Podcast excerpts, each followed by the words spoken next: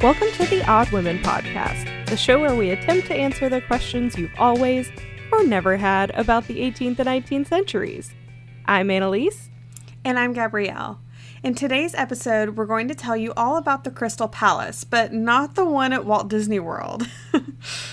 Wait, you mean to tell me there isn't going to be a Winnie the Pooh meet and greet? I got out my autograph book and everything. Unfortunately, not. I think most of us would rather be at Disney right now, but instead, we're going back in time to 1851 to visit the structure that was built for the Great Exhibition in London. The Great Exhibition was the first World's Fair or Expo, and the Crystal Palace was the massive iron and glass structure that housed the exhibitions.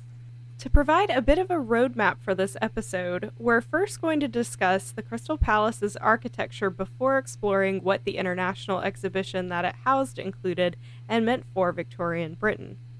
Because this is a topic that is very much intertwined with visual culture, you'll definitely want to check out the illustrations we provided over on the blog. I don't really think you can understand how amazing the structure was without a visual. Before we start talking about the history of the structure, I want you to first look at the illustration I've shared on the blog. You're looking at James Digman Wingfield's 1851 painting, The Opening Ceremony of the Great Exhibition London. So, tell me what stands out to you. Well, first of all, I noticed the blue, cloudy sky through the windows that make up that domed ceiling situation. There's a fountain and a tree inside the building which combined with the windows creates this weird experience of being inside a grand building but enjoying all the perks of the beautiful outdoors but without all the bugs. There's also huge statues and a big crowd, which points to the spectacle aspect of the great exhibition and these kinds of expos. But when you compare the crowd and the size of the people, it makes the scale of the building all the more impressive to consider. The ceiling's already high. You can see people crowded in the second level of the building, so it's multiple stories high. Then you have to take into account the massive dome made out of glass and iron. This definitely feels like an architectural feat.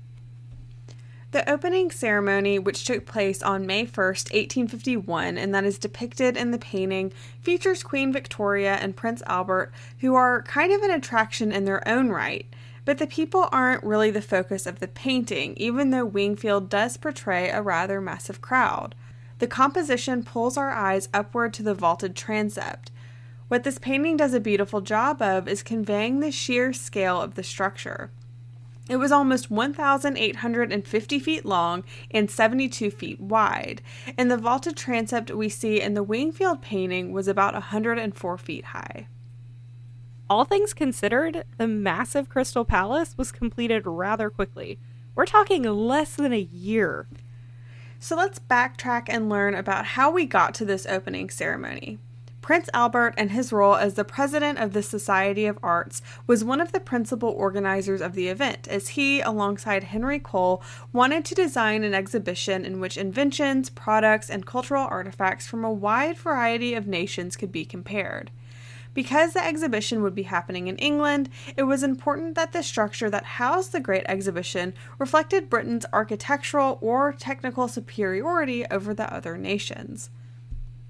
This kind of reminds me of the Olympics and the spaces that are constructed for the events and like the athletes' villages and how that's seen as like an opportunity to build national pride in the host country.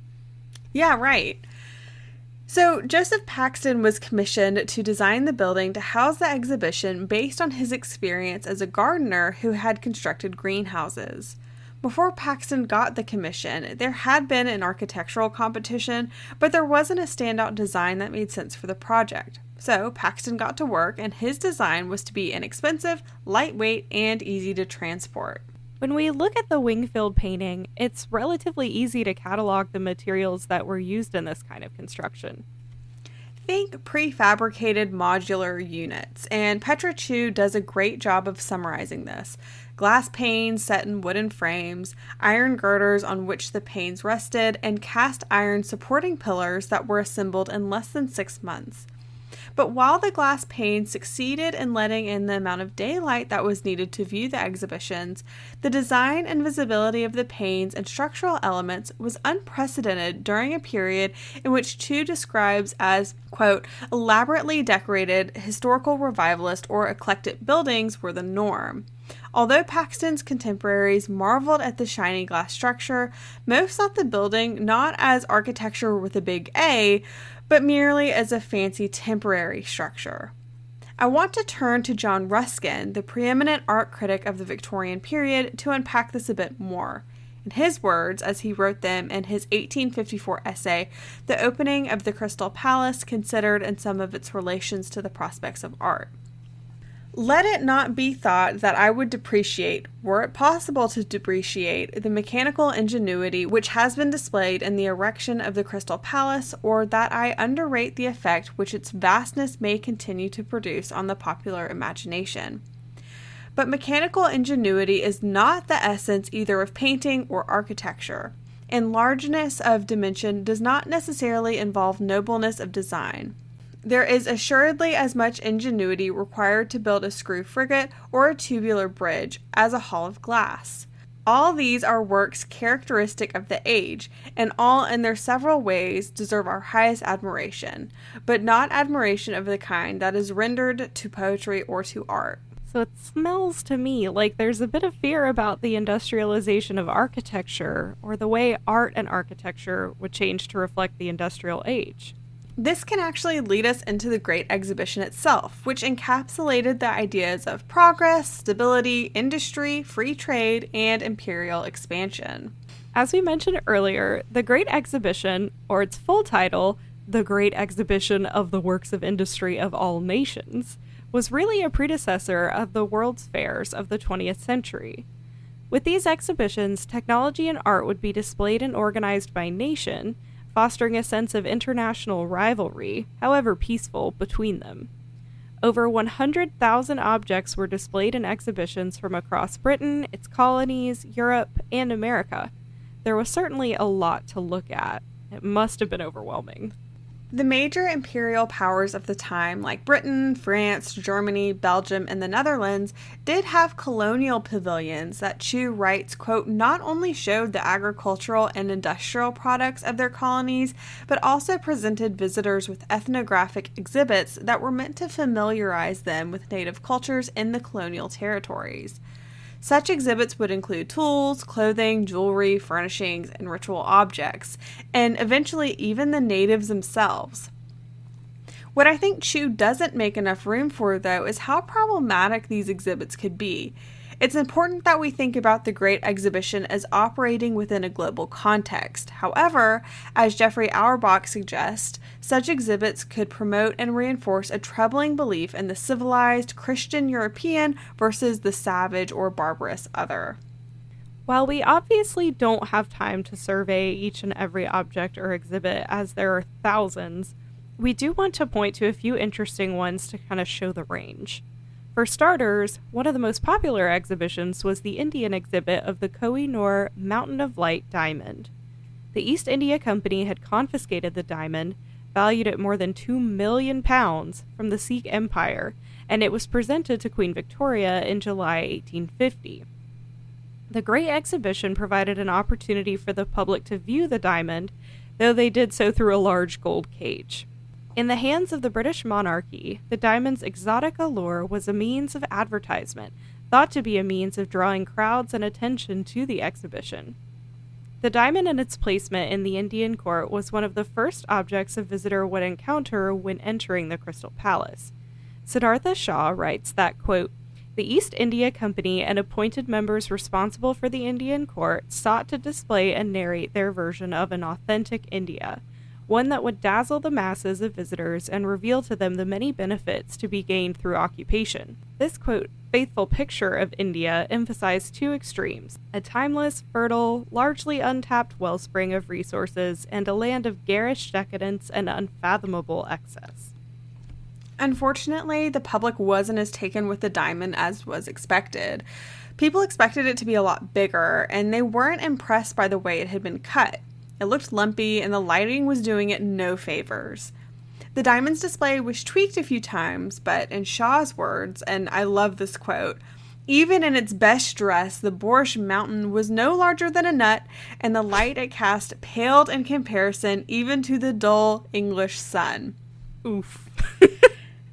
The Illustrated London News, one of the most important periodicals of the period, described the diamond as, quote, gigantic but somewhat rough and unhewn, which Auerbach reads as clearly a metaphor for India itself. Prince Albert had the diamond recut at the cost of 43% of its original carat weight to remove some of its flaws, and it became part of the crown jewels where you can see it today in the Tower of London. I want us to shift gears now to how America was representing itself at the exhibition. As Marcy Dinius tells us, the Great Exhibition was a major opportunity for the United States to showcase, quote, the fruits of its independence from England and the virtues of a democratic republic to the rest of the world. In our postmortem photography episode, we talked about the development of daguerreotypy as an early form of photography, which itself was a kind of competition between England and France. But who we didn't talk about in that episode was Mathew Brady, who was arguably the most famous American photographer in the 19th century. Known for his portraits of presidents, military generals, and other famous Americans such as Edgar Allan Poe, Brady was the recipient of a prize medal awarded by a multinational committee for his daguerreotypes of so called illustrious American men at the Great Exhibition. And it was reported in a British journal that daguerreotypes are largely displayed by the French, as might have been expected, that country being proud of the discovery. But the examples exhibited by the Americans surpass, in general, beauty of effect any which we have examined from other countries. The idea that Brady's photographs made such images available to posterity would be especially important in the years following his successful exhibition at the Crystal Palace, as he would go on to become famous for his Civil War documentary photography. I have to say, I love how Liza Picard for the British Museum has made it clear that in true American fashion, quote, the American display was headed by a massive eagle, wings outstretched, holding a drapery of the stars and stripes, all poised over one of the organs scattered throughout the building. Real America vibes. it's really hard to write about this event because there are so many different exhibitions to choose from. But I do want to draw your attention to the examples that Picard lists for the American displays. She writes, quote, Although the general idea of the exhibition was the promotion of world peace, Colt's repeating firearms featured prominently, but so did McCormick's reaping machine. The exhibit that attracted most attention had to be Hiram Powers' statue of a Greek slave in white marble, housed in her own little red velvet tent, wearing nothing but a small piece of chain. This was, of course, allegorical. Together with our Brady example, we can see how one nation could contribute both mechanical technologies and artworks that testified to their industrial and artistic development. On the one hand, McCormick's mechanical reaper revolutionized the harvesting of grain. The grain supply no longer had to be limited by how much grain could be cut and harvested by hand. This invention also freed up farm laborers to work in factories, which was huge for the expansion of the Industrial Revolution. It's clear then why the Reaper would be internationally acclaimed at the Great Exhibition. But on the other hand, what about Hiram Powers' Greek slave? There's a lot more to unpack here than just brushing it off with a comment about her presentation being allegorical. Right. The Greek slave was certainly controversial for its nudity among conservative American audiences and for its subject matter. The figure evoked both the Greek struggle for independence 30 years prior, as well as slavery in the U.S., which was still ongoing. The sculpture became a site where abolitionists demonstrated against slavery at the exhibition.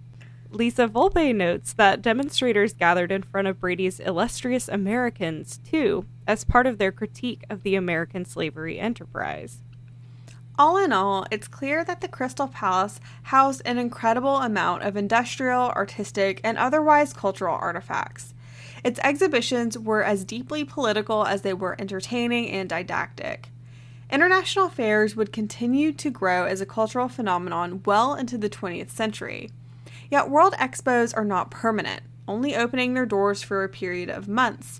And the Great Exhibition, groundbreaking as it might have been to its 6 million odd visitors, was no exception. The Great Exhibition had opened May 1st of 1851 and closed on October 15th. But the structure itself was not left in Hyde Park. In 1852, the Crystal Palace was dismantled, moved, and reconstructed in Sydenham Hill by the Crystal Palace Company, whose directors raised over £500,000 to purchase the structure. Much of the building material was recycled, though the structure was altered from how it appeared originally. The new Crystal Palace opened its doors on June 10, 1854, and its 2 million visitors a year were able to experience a variety of different shows and exhibitions that cycled through. From flower and bird shows to photography exhibitions and concerts, the palace became an early theme park capable of entertaining the masses. Unfortunately, this is where the story takes a bit of a turn. The structure was damaged due to a windstorm seven years after it reopened, and there was a major fire a few years later that killed animals in the Crystal Palace's zoo and destroyed many of the exhibits. Financial problems struck after the turn of the century, and there was controversy over the palace being auctioned off. By 1913, the palace had seen better days and had become property of the state things didn't really improve for our glassy edifice from that point. Because we can't have nice things, the Crystal Palace no longer stands on Sydenham Hill. It was destroyed by a fire in 1936. Reports show that on the night of November 30th, the palace manager, Sir Henry Buckland, and his daughter, who he named Crystal, like after the palace, by the way. They were out walking their dog near the palace when they noticed a fiery glow coming from inside. Buckland rushed inside to find two of his employees trying to combat a small office fire that had apparently resulted from some kind of explosion in the women's cloakroom. Their efforts to put out the fire were unsuccessful, so they called on the Penge Fire Brigade to intervene. With almost 90 fire engines and 400 firemen, it sadly wasn't enough to extinguish the flames that reduced the palace to a heap of mangled iron and broken melted glass. It's been suspected that the fire might have been caused by an electrical fire from faulty, outdated wiring, and the dry, old wood floors and highly flammable filming supplies stored in the building helped accelerate things. Combined with the high winds that were reported that night, the palace lit up like a torch and could be seen burning in the next eight counties. One of my sources estimates that 100,000 people came out to see the fire. One of those spectators was Winston Churchill, who remarked upon the tragic destruction of the Crystal Palace as, quote, the end of an age, which seems appropriate when you take into account the impossibility of rebuilding the Crystal Palace at a cost of 2 million pounds and the conclusion of the abdication crisis. Many people chose to see the destruction of the Crystal Palace as symbolic of the end of King Edward VIII's controversial reign. If you head over to our blog at theoddwomen.com, you can see this episode's corresponding blog post, where we have included images of the Crystal Palace and some representative exhibitions, as well as suggestions for further reading. This episode actually concludes our summer season. The summer came and went way too quickly, but we hope you've enjoyed what we have produced so far. We'll be back in a few weeks to kick off our next season of the podcast, where we'll be covering fun topics like where our podcast name comes from.